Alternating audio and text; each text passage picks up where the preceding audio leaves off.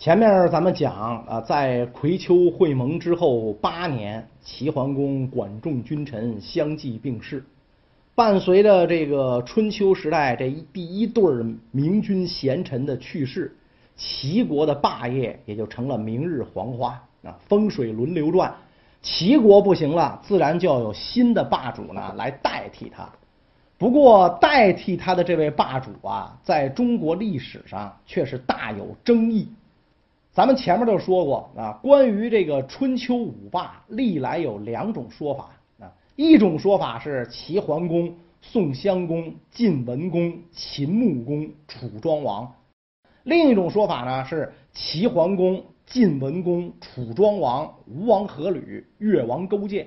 咱们先姑且采取这第一种说法，齐桓完了是宋襄，讲讲这个宋襄公的故事。宋襄公是宋国的国君。提起宋国，那可是大大有名，先朝贵胄，乃殷商微子之后，那商纣王的亲戚，归降了这个周朝。这个周朝让这个微子奉殷商社稷，所以呢，封他为宋国的国君，级别还倍儿高，公爵跟鲁国平级，比这个齐国啊，就是姜子牙的齐国还高一级啊。所以当时我估计这个姜子牙很郁闷啊，我这么。有本事的人保着周朝八百年天下，刚封个侯是吧？你这家伙前朝降将，穷促来头，封了个公，早革命不如晚革命，晚革命不如反革命，是吧？你这个这这这这哪说理去？这个，但是你别看这个宋国虽然级别高，但是呢，周天子并不信任他，给他封到了河南啊。咱们讲河南是个好地方，但是呢，中原一马平川，无险可守，四战之地，易攻难守。周围又都是这个姬姓诸侯和这个周朝的亲亲藩诸国，虎视眈眈。你小子稍微有一点不服，马上就灭了你。所以宋国啊，这几百年发展下来也是小心翼翼、战战兢兢。发展到宋襄公的老爹宋桓公时代，宋国国力强盛，襄公是长子，按说继位将来是板板的。但是呢，桓公很喜欢自己的弟弟，襄公为了博美名也好，还是出于真心也好，甭管怎么样吧，一看自个儿的弟弟得到父亲的宠幸，索性提出来，那这国君位子我不做了，那你来做，老爹喜欢你，你来做是吧？百善孝当先，别让老爹寒心，你做是吧？这个在在这个历史上要说，你就算他是装的。也够难得的啊！一般人都是老爹喜欢你，我肯定得弄死你。李世民不都这么干吗？是吧？一代雄主是吧？老爹喜欢建成元吉，就弄死他吧，是吧？不但弄死，满门抄斩吧，是吧？你这所以这个做出这一点挺不容易的。他弟弟更不容易。要搁一般人，老爹喜欢我，我得弄死我哥。我哥让给我，你个大傻帽，是吧？我当上之后，我再弄死你。结果这个宋襄公的弟弟一看，哟，哥哥要把储君之位让我。卷包人走人了啊！收拾收拾行李走了，我辞让国出走，我不干了。那这这事儿我不能干啊！再往下发展就更有戏剧性。宋襄公一看，当时他当时他还不是国君啊。襄公一看，我弟弟跑了，我也收拾一份行李，我也颠了。这国君爱谁干谁干，是吧？这国君在他们眼里，这个 piece of shit 都没人干了，是吧？全跑了，是吧？哎，那美名天下传，你就说他是装的。能装到这份儿上也不容易啊！一辈子这么装也不容易啊！所以当时这个宋国仁义之名就传遍了天下呀。齐桓公五个儿子，人脑子大成狗脑子，那抢这个储君之位。齐桓公一看宋桓公的儿子这样，哎呀，都是儿子呀啊！咋就这么不一样？你瞅人家这儿子，兄友弟恭，父慈子孝。你瞧我生一窝王八蛋，是吧？所以这个这百般的感慨。这个宋桓公也很欣慰啊！你看这我这俩儿子都都这么好。公元前六百五十二年，宋桓公人生之路走到尽头，眼看要闭眼了，就派人去国外把这个宋襄公啊招回来。行了，你你你国外镀金镀的也差不多了，那咱家这财产也都转移到那儿了，就可可以了。你该回来了。你要不回来，你就是不孝。是吧？你想宋襄公是最怕这个自己落一个不仁不孝这种名儿，一听这个，赶紧回来登位啊，做了国君。在这个宋襄公做国君的时候呢，正好是赶上齐桓公葵丘会盟。宋襄公当时还在服丧期间，就积极参加这个齐桓公的会盟。从此之后，只要是齐桓公召开的国际会议，甭管是大会小会，宋襄公是逢会必到，巨给老大面子，在齐桓公那儿鞍前马后，为桓公马首是瞻。所以你想，那齐桓公就特别高兴啊！甭管怎么说，他他爵位比我高啊，人家是公爵，我是侯爵，对吧？我干点什么事儿，一公爵就天天给我敲锣边，给给我鸣锣开道啊！他闪开啊，闪开，老大来了！你你这人你哪儿找去？这是吧？这这朋友就得交这样。所以宋襄公跟着齐桓公混的时候，这这这一段时间也没少得好处。那在这个大树底下好乘凉，得吃得喝得捞，也没少得好处。但是。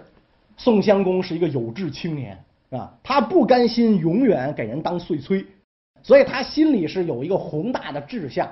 我还年轻，你快挂了，那我现在跟着你，把你这一套东西，阴谋阳谋是吧？文的武的，软的硬的都学到手是吧？然后是吧？去粗取精，去伪存真，吸取教训，发展经验。将来你一挂，这天下就是我的了。所以宋襄公是做了这么一个打算。当时这个咱们讲啊，齐桓公晚年最痛苦的事儿就是他这五个儿子争位，啊？五个儿子谁都不服，见面就就往上咬，啊，跟那帮一帮那白眼狼似的，是吧？那个先秦时代这人呐，你说他质朴也好，你说这个呃法治观念不完善也好，那个时候争位都不像后世还假招一下啊，还还还含情脉脉，你觉得那个康熙那几个儿子争位就够血腥了。那直接就白刀子进红刀子出，当着老爹的面朝堂上就拿拔剑就能砍起来，那所以齐桓公特别郁闷啊。齐桓公是非常喜欢自己的儿子叫这个姜昭的啊，公子昭非常喜欢他，所以呢，齐桓公就向宋襄公拜托，说我死之后你一定要辅佐公子昭登位，那等于把自己的这个身后事托付给了宋襄公啊。宋襄公呢，当然的非常高兴啊，这感激涕零。你看老大。家事儿都让我管，你这我们俩什么交情？托妻献子的交情啊，这是是吧？非常高兴。等齐桓公一挂，公子昭没等登上位呢，咔咔咔，这五个孩子就打，一打，公子昭啊不占优势啊，齐国三家大夫各支持一个，齐国就爆发了旷日持久的内战啊，打了一年多，公子昭流亡国外，就到了宋国，到了宋国呢，就来找宋襄公。说这个叔啊，当年我爹把我托付给您，其实他俩应该一辈儿了，但是这这时候人在矮檐下嘛，是吧？就是就是舔着脸总没亏是吧？说您看您是不是该兑现当年您对我老爹的承诺了？您不是答应这个我老爹是吧？我出事儿您兜着吗？宋襄公就开始动这心里就开始打算盘啊，我帮你这玩意儿有啥好处是吧？当初你老爹托我的时候，我看老头不容易，眼瞅要挂了，那躺在病床上，浑身都插着管子，是吧？有进气儿没没出气儿，是吧？血压什么的都快都降到零了，我这才答应的。结果没想到老头一挂，你真不灵，是吧？我以为老爹这么支持你，你灵，我才答应的。我没想到你真不灵，你真不灵，你让我帮你这打仗，这是要死人的，这是要花钱的，是吧？我有什么好处呢？哎，宋襄公这儿这儿琢磨，公子昭多聪明一人啊！一看那宋襄公低头不语，眼珠滴溜乱转，马上就跟宋襄公说：“我如果回到齐国继承君位，我就把这霸主的位子让给你，是吧？你我就承认你是霸主。”宋襄公一听这个，立刻腰也直了，眼睛也放光了，哇，这脸上立刻就有个光彩，跟打了鸡血似的，这么兴奋。OK，这事儿我给你办了，这算什么呀？对不对？我必须得兑现当年对你爹的承诺，要不然我说话不算话，我还是人吗？是吧？我怎么号令天下诸侯？谁跟着我混？是吧？没问题，大侄儿，这事交我了，我帮你摆平，是吧？然后宋宋襄公就开始广撒英雄帖，哪位好汉愿意拔刀相助？帮助我侄儿昭啊去继承齐国君位，大家一想，你傻我也傻呀，对吧？没人去，只有三个小国答应出兵，那就是跟着打秋风，到那能改了点什么，抢点东西。宋襄公一看我这牛皮吹出去了，拍着胸脯答应替我侄儿干事儿这家怎弄啊？赌一把吧，万一呢，是吧？带着三个聊胜于无的小国军队，兴冲冲的奔着齐国就来了。也是这个宋襄公运交华盖，霸主齐国。咱们讲，打了一年多的内战，兵连祸结，老百姓流离失所，早已经对这战争啊非常厌弃。一看，毕竟是当年的一个大国，又是这个先王先主爷的这个旧交，带着公子回来了，所以这个内战迅速消弭。公子昭登位。公子昭一登位，公子昭也知道自己的齐国打了一年多，打成一个烂摊子。那原来是这个这个这个一个鼎盛的大国，这个时候已经不灵了，所以怎么来得抬宋襄公一把，就跟宋襄公讲：“那您召集这个诸侯会盟吧，我给您这个。”牵马执政是吧？我给您当这个这个这个这个马仔啊！你你你你这这承诺我兑现，您看怎么样？那？哟，宋襄公美坏了！你你你瞅瞅，你瞅瞅，你瞅瞅，是吧？这这这懂事儿，马上开始大会诸侯啊！大会诸侯来吧，那我我当老大是吧？你们谁承认我老大？那你们来是吧？首先给楚国发了一份外交照会啊，那个给楚成王发了一份啊，这小楚啊啊来来我这儿会盟，楚成王喜。乐着乐得边的来了，没问题。咱会盟这事儿，这这这我爱干这个是吧？这这这多好玩儿这个开会是吧？公款旅游，得吃得喝是吧？来了，楚成王兴冲冲的带着带着大队人马，带着大队人马哦，就来了。那宋襄公也不明就里啊，非常高兴，开始垒台子，那土台垒是吧？祭天什么都弄好了，等着楚国来。楚国来了之后，双方一会盟，还有好多小国呢，都来了。来了之后，双方上了这个这个台子，准备会盟。会盟的时候。宋襄公先执牛耳啊，端起酒啊，今天啊把大家叫到这儿的目的是要会盟。话还没说完，楚成王站起来说：“既然是会盟嘛，那总得有一个盟约之长啊！你们说谁当这盟约之长合适啊？”宋襄公一听这这话茬不对呀，我叫你来的当然是我要当盟约之长啊。是吧？那还用问吗？啊！但是他又不好意思说，我这人多仁义啊！当年君位我都不要了，我让给我弟弟了。现在我说我叫你来的，我当老大，这不合适啊，是吧？所以宋襄公就说了：“谁爵位最高，谁理当是盟约之长。”啊！楚成王就等这句话，一听哈哈大笑。好，说对啊！大摇大摆走到这个盟约之长的位置上，一屁股就坐下去了。啊，为什么一屁股坐呢？因为坐地上嘛，哐当啊，一屁股坐下。楚国是王爵，与天子平级。既然谁爵位最高，谁是盟约之长，那我寡人就当仁不让。谢谢各位哈，谢谢各位。呱，坐这儿了。宋襄公一看脸都绿了，谁承认你是王爵？你是子爵，你那王是自封僭越，我是公爵，知道吗？赶紧给我滚起来！我来，我要坐在这儿。楚成王冷冷一笑：“现在都什么年代了？公元前七世纪了，你知道吗？你还拿公元前十一世纪的事儿说事儿？你懂什么叫与时俱进吗？是吧？”然后楚成王话音未落。台上所有的楚国大臣脱去朝服，里边都是明晃晃的铠甲利刃。一声口哨啊，楚成王一声口哨，打一响指，哗，楚国军队就把这个会盟台就包围了，里三层外三层，虎狼之师，刀出鞘，弓上弦，明晃晃夺人双目。宋襄公就傻了啊，耍流氓啊！你这是没辙了。有底线的干不过没底线的啊！不但盟没会成，宋襄公等于做了楚国的俘虏。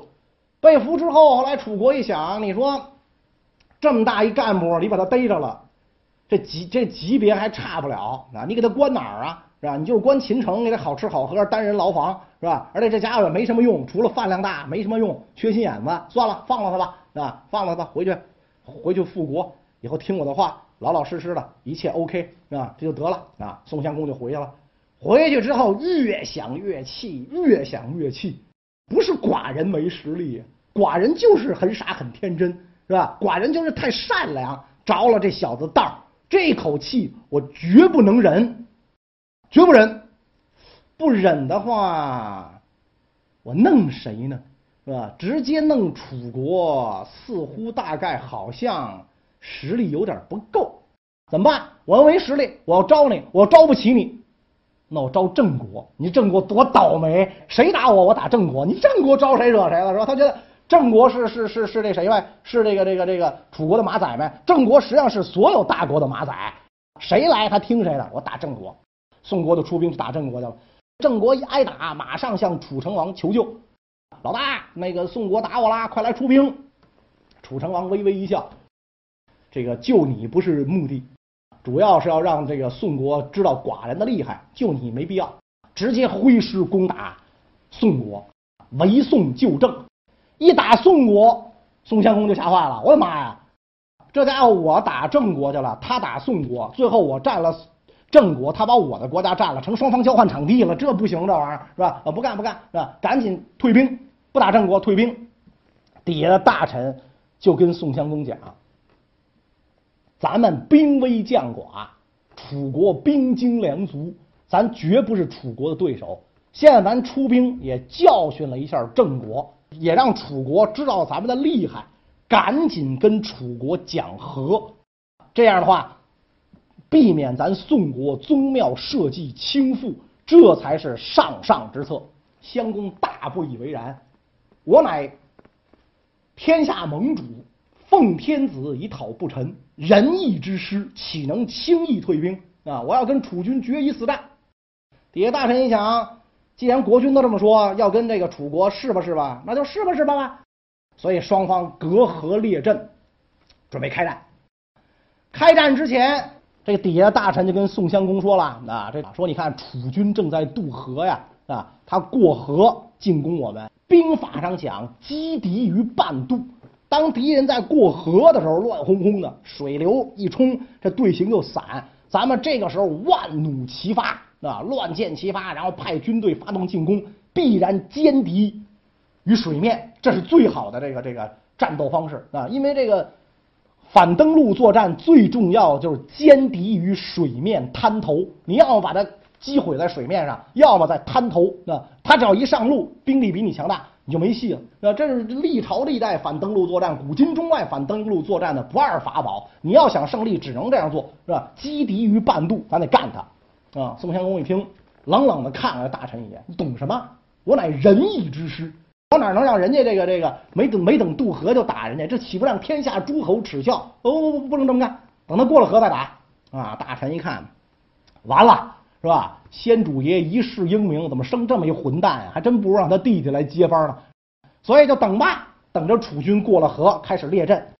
大臣说：“水面您没能击敌，这滩头总可以了吧？他列阵呢，正列阵呢，乱哄哄的，干他一下子，赶紧出兵干他一下子。”宋襄公又说了：“敌人还灭没有列成阵就打人家，未免胜之不武吧？是吧？你得等他列成阵。”双方兵对兵，将对将，枪对枪，杆对杆，堂堂正正，是吧？这个旗鼓之师，这样打一下，才能显出我们宋国的实力。大臣说：“行了，今天我这条命算是交代在这儿了。没办法啊，赶上这么一死催的国君。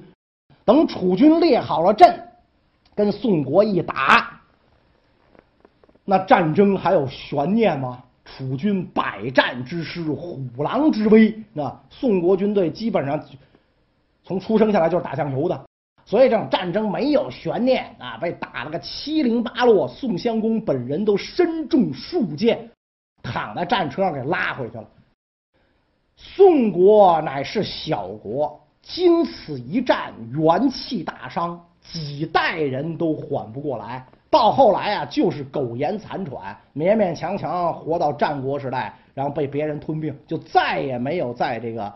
中原的这个呃历史舞台或者政治舞台上有声有色过，所以一路之上，这个宋国大臣都埋怨宋襄公啊，你听我的，你至于有今天吗？起码咱能打个平手吧，是吧？起码咱能做个两不亏吧？你这可倒好，是吧？这个国内的精壮损失殆尽，你自己也受了箭伤，故这个宗庙社稷随时有倾覆的可能。宋襄公不以为然，那怎么了？我博得了一个仁义的名声。打仗的时候啊，要看到敌人头发花白，就不要抓他做俘虏，是吧？看到敌人跪在地上举手投降，叫饶他一命。大臣都无语了，是吧？醉了！我天，这这国君太伟大了！我怎么这跟这国君一比，我简直感觉到我是人吗？还说照你这么说啊，咱就别打仗了，学雷锋吧。哪有这么干的？你这叫打仗吗？说将来国家灭亡，这罪过就是你扛。我看你九泉之下有什么面目，见列祖列宗。宋襄公听到这份上，心里稍微的一激灵，但是嘴里仍然不输啊。不管怎么说，我仁义之名传遍天下，中原各国必慕宋国仁义，必尊我为霸主。做梦去吧，啊？一年之后，他就箭伤复发，死掉了，是吧？所以呢，有人讲啊，说这个宋国呀，根本就不配在这个五霸当中占有一席之地啊。他就一搞笑的啊，他在战争史上的地位跟二战的意大利一样啊，就是负责出来搞一搞的啊。但是他这个有点这唐吉诃德那那那种古古古骑士之风啊。所以配也好，不配也好，他的故事还是要讲一讲。在他下去之后，真正的霸主。登上了历史舞台，这个人是谁呢？下一讲再讲。在中国古代，人死之后大都会在祖祠里立个牌位，以供后人供奉祭奠。但是在远离中原的海南，却供奉着唐宋时期五位官员的牌位。这五个人是谁？他们与海南有什么渊源？他们的牌位为什么会被供到了这海角天涯呢？